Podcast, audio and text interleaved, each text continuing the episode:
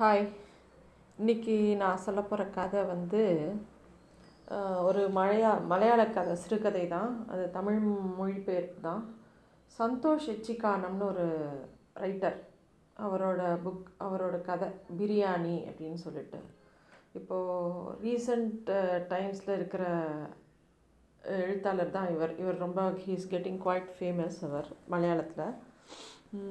இந்த பிரியாணிங்கிற கதை வந்து இப்படி ஸ்டார்ட் பண்ணுறாங்க அதாவது ஒரு ஒரு பாய் இருக்கார். அவர் வந்து துபாயிலெலாம் பிஸ்னஸ் பண்ணிட்டு எக்கச்சக்கமாக சொத்து சேர்த்துட்டு இதுக்கு கேரளாவில் வந்து செட்டில் ஆகிட்டார் அவர் வந்து அவர் அவருக்கு ஒரு எழுபத்தஞ்சி எண்பது வயசு இருக்கும். அவர் வந்து பெரிய பணக்காரர். அதாவது ரொம்ப ரொம்ப பெரிய பணக்காரர். அவருக்கு வந்து நாலஞ்சு ஒய்ஃப் இருக்காங்க. அவர் ஞாபக சக்தி எப்படி இருக்குன்னு சொல்கிறாங்கன்னா அவருக்கு நாலாவது ஒய்ஃபோட ரெண்டாவது மகனோட பேர் மட்டும்தான் கொஞ்சம் ஞாபகம் இல்லை.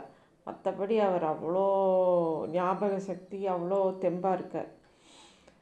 இந்த கதை எதை எப்படி ஆரம்பிக்குதுன்னா அவரோட ரெண்டாவது மனைவியோட பேரனுக்கு பேரன் வந்து லண்டனில் வந்து ஒரு பெரிய கார்டியாக் சர்ஜனாக இருக்கான். அவனுக்கு வந்து பெங்களூரில் கல்யாணம் ஆகுது.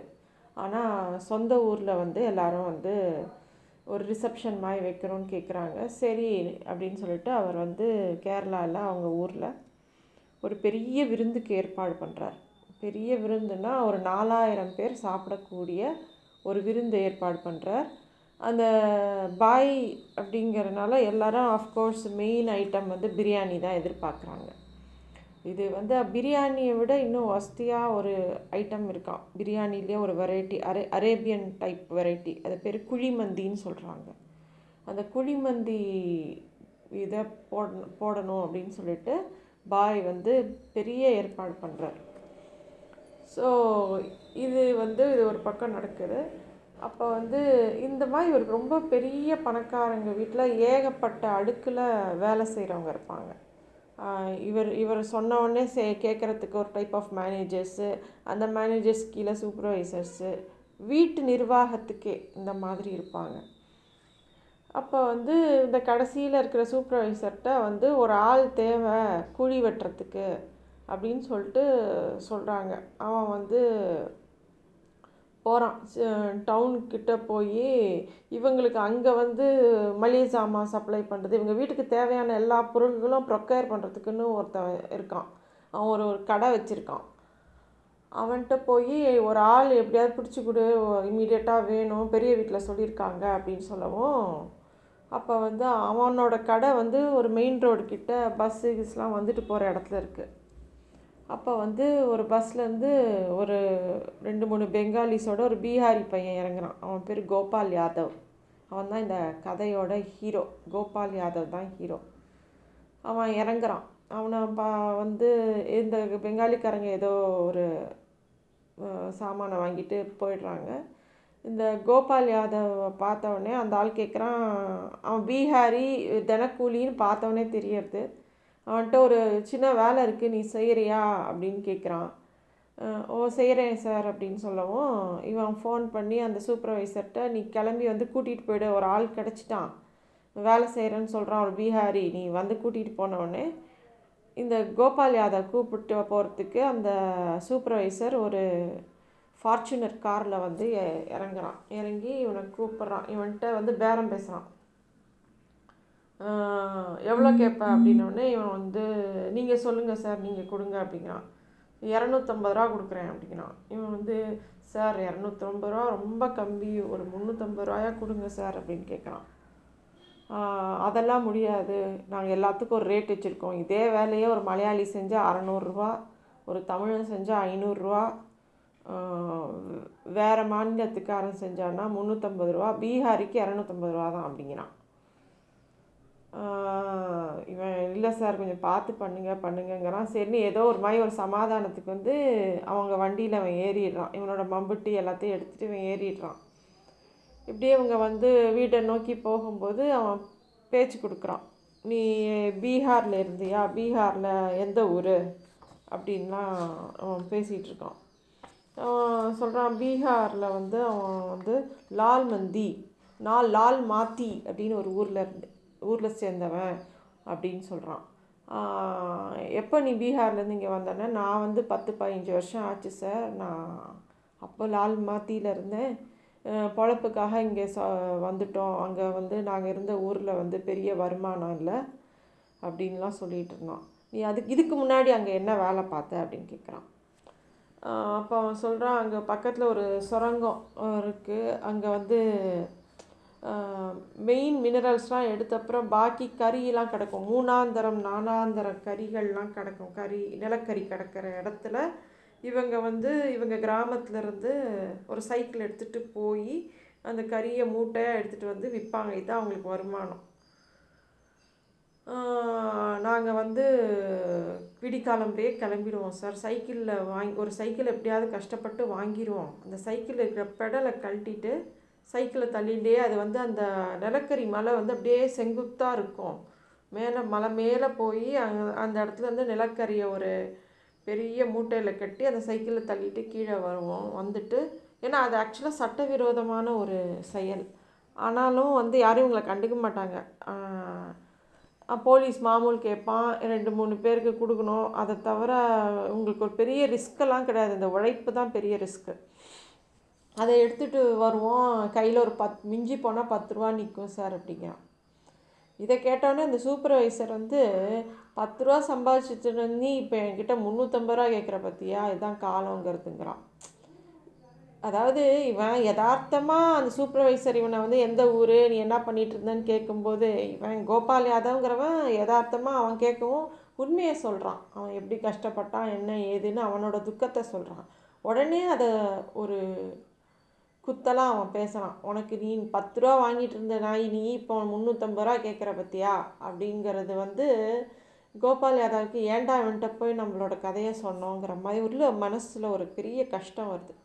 நார்மலாக இதில் இந்த எழுத்தாளர் ஒருத்தர் ஒருத்தர்கிட்ட நம்ம துயரத்தை பரிந் பகிர்ந்துக்கிறோன்னு வச்சுக்கோங்களேன். கேட்குறவன் அட்லீஸ்ட் அந்த அதில் சில வேதனைகளாவது அவன் கடந்து வந்திருந்தால் தான் அதோட வலி புரியும். இல்லாட்டி அவனுக்கு அது ஒரு அலட்சியமாக பேசிடுவாங்க. அவங்கவுங்களுக்கு அவங்கவுங்க வழி பெருசு. அது சின்னதோ பெருசோ அதை ஒருத்தர் ஷேர் பண்ணும்போது நம்ம அலட்சியமாகவோ நம்ம அதை கோத்ரூ பண்ணியிருந்தானா அந்த ஒரு எம்பத்தி வரும். இல்லாட்டி ஆ அதனால என்ன? அப்படிங்கிற மாதிரி அந்த ஆள் பேசினது இவனை ரொம்ப ஹர்ட் பண்ணுது. அப்புறம் அவன் வந்து கேட்குறான் என்ன வேலை சார் அப்படின்னு கேட்குறான் அவன் வந்து இல்லை இல்லை அங்கே வா அங்கே வந்தப்புறம் சொல்கிறேன் அப்படிங்கிறான். சரின்னு சொல்லிட்டு அங்கே போகிறாங்க வீட்டில் இறங்கும்போது பேசிக்கிறாங்க அங்கே. சா நேற்று வந்து பிரியாணி செய்கிறதுக்காக ஒரு லோடு ஒரு லாரி லோடு ஃபுல்லாக பாஸ்மதி அரிசி வந்து இறங்குச்சு பஞ்சாப்லேருந்து அதுக்கு அதை அதை விட வந்து அதை குக் பண்ணுறதுக்கு வந்து ஹைதராபாத்லேருந்தும் இருந்தும் இருந்தும் குக்ஸ் வந்திருக்காங்க. அதை அந்த பிரியாணியை அந்த ஊருக்கு சமைச்சு போடுறதுக்கு. அதான் பிரியாணி இல்லை. அது பேர் வந்து குழிமஞ்சி குழிமந்தி அப்படின்ற ஒரு பிரி ஒரு டைப் ஆஃப் பிரியாணி.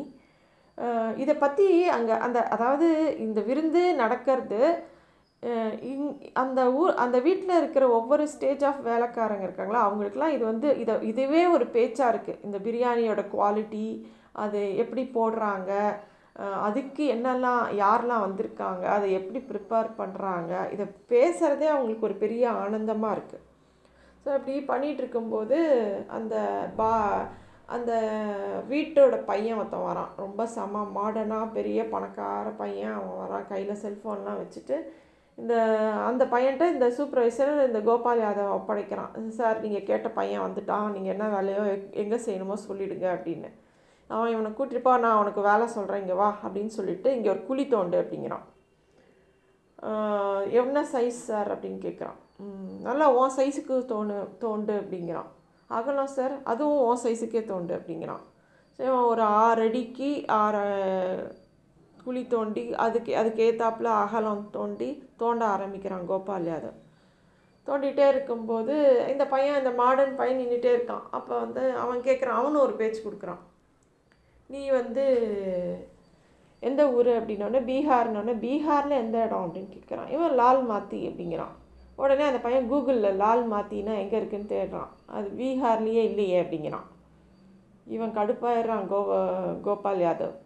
சார் நான் இதில் எதுக்கு சார் பொய் சொல்கிறேன் பீகாரில் தான் சார் இருக்கேன் நான் வந்து பதினஞ்சு வருஷம் ஆகுது சார். நீங்கள் எனக்கு தெரியலன்னா எனக்கு தெரியாது சார்.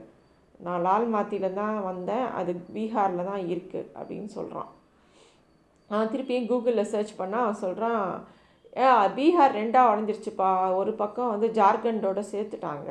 நீ சொல்கிற அந்த லால் மாத்தி வந்து ஜார்க்கண்டோடு சேர்ந்துருச்சுங்கிறான். இதை கேட்கும்போதே அவனுக்கு பெரிய துக்கமாக இருக்குது இந்த கோபால் யாதவுக்கு. நம்ம நம்ம இருந்த ஊரு கூட வேறு மாநிலத்தில் சேர்ந்துட்டு அது கூட நமக்கு தெரியல. நம்ம இது என்னடா பொழப்பு? அதாவது அவன் அவனோட ஏழ்மையினால் அவன் ஊர் அவன் மக்கள் அவனோட பழக்க வழக்கம் எல்லாத்தையும் விட்டுட்டு வேற எங்கேயோ வந்து ஏதோ ஒரு வேலை. அதில் கூட இவங்களோட கூலி வந்து பீகாரிக்குனா ஒன்று ஒரு வேலை வச்சிடுறாங்க தமிழனுக்குனா ஒரு வேலை வச்சிடுறாங்க. இதெல்லாம் அவனுக்கு நினச்சி நினச்சி துக்கமாக இருக்குது இதுக்கு நடுவில் இவங்க இந்த பாஸ்மதி அரிசிலாம் பற்றி பேசும்போது இவனுக்கு இவன் ஒய்ஃப் ஞாபகம் வரான் இவன் ஒய்ஃப் வந்து ப்ரெக்னெண்ட்டாக இருக்கிறச்ச கடைக்கு போகிறாங்க அப்போ சாமான் வாங்கும்போது பாஸ்மதி அரிசியை பார்த்து அந்த அவள் ஒய்ஃப் அதை எடுத்து மோந்து பார்க்குறான் அந்த வாசனையில் அப்படியே கண்ணை முடிக்கிறான் அவள் அப்போ ப்ரெக்னெண்ட்டாக இருக்கா. இவனுக்கு தெரியுது அவள் அதை ரொம்ப ஆசைப்பட்றான்னு. அது ரொம்ப விலை உயர்ந்த அரிசிங்கும்போது அவன் ஒரு ஐம்பது கிராம் வாங்கி அவள் கையில் கொடுக்குறான் நீ வச்சுக்கோ அப்படின்னு. அவள் அதை வாயில் போட்டு சாப்பிட்டுக்கிட்டே இருக்கா. அந்த அதை அவன் அப்படியே பார்த்துட்டே இருக்கான் ரசித்து ஸோ இந்த விஷயம் அவனுக்கு ஒவ்வொன்றா நினைவு வருது. இந்த குழியை வெட்டும்போது அவன் இவங்க எல்லாரும் பேசுகிறத வச்சு இவனோட பல நினைவுகள் அவன் மனசில் வருது. இப்படியே முடித்தோடனே அவன் குழி தோண்டி முடிச்சிடுறான் அப்படியே வெயிட் பண்ணுறான் அப்போ வந்து அந்த பணக்கார வீட்டு பையன் வந்து அவங்க வீட்டுக்குள்ளேன்னு சத்தம் போடுறான். ஏய் கொண்டு வாங்கடா குழி ரெடி ஆயிடுச்சு அப்படிங்கிறான். அப்படியே கு குழி ரெடி ஆயிடுச்சு. அந்த மீ அன்றைக்கி அந்த தயாராகி மீந்து போன பிரியாணிலாம் இருக்கு இல்லையா? இது இந்த குழிலாம் வெட்டி முடிக்கும்போது ராத்திரி ஒரு பத்து மணி ஆகிடுது எல்லாரும் வந்துட்டு போயிட்டுருக்காங்க. மீந்து போன பிரியாணியை கொண்டு வந்து அப்படியே அது மேலே மா அந்த குழிக்குள்ளே கொட்டுறாங்க. அது அப்படியே அந்த அது ஃபுல்லாக ஆகிடுது அதை இப்படியே பிரமிச்சு நிற்கிறான் அந்த கோபால் யாதவ் அதை பார்த்து. இப்போ இந்த பையன் வந்து அது மேலே ஏறி நின்று அதை கரெக்டாக சமன்படுத்துங்கிறான். இவன் அது மேலே ஏறி சமன்படுத்திகிட்டே இருக்கான். அப்போ வந்து இந்த பையன் கேட்குறான் அப்படியே இந்த வேலையை பண்ணிகிட்டு இருக்கும்போது பாய் உங்களுக்கு எத்தனை பசங்க? அப்படின்னு கேட்குறான் எனக்கு ஒரு பொண்ணு அப்படின்னோடனே அப்படியா? பொண்ணு பேர் என்ன? அப்படின்னோடனே பாஸ்மதி அப்படிங்கிறான். இந்த பையனுக்கு ஒரு மாதிரி என்னது? பாஸ்மதியா? பேரா? அப்படின்னு யோசி யோசிச்சுட்டு என்ன பண்ணுறாங்க பொண்ணு படிக்கிறாங்களா? கல்யாணம் பண்ணி கொடுத்தீங்களா? அப்படி அப்படிலாம் கேட்குறான் இல்லை என் பொண்ணு செத்துட்டா அப்படிங்கிறான். கேட்டவொடனே இந்த மாடர்ன் பையன் அவ்வளோ நேரம் செல்ஃபோனு அது இதுன்னு இருந்தவன் ஒரு மாதிரி டிஸ்டர்ப் ஆகிடுறான் செத்துட்டாளா?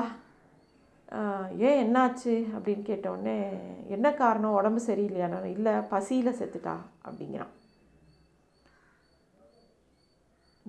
இது வந்து நம்மளே பார்க்குறோம். நம்ம வீட்டு கல்யாணங்கள்லே எவ்வளோ சாப்பாடு எவ்வளோ நம்ம ஒரு ஹோட்டலுக்கு போனால் எவ்வளோ ச ஆர்டர் பண்ணுறோம் எவ்வளோ வேஸ்ட் பண்ணுறோம் இது ஒரு பக்கம். இன்னொன்று பக்கம் வந்து பசினால் செக் செத்து போகிறவங்க எவ்வளோ பேர் இருக்காங்க. இந்த பசிக்காக எங்கேருந்தோ சம்மந்தமே இல்லாமல் எங்கேயோ வந்து வேலை பண்ணுறவங்க எவ்வளோ பேர் இருக்காங்க. யோசிக்க வேண்டிய விஷயம் அது.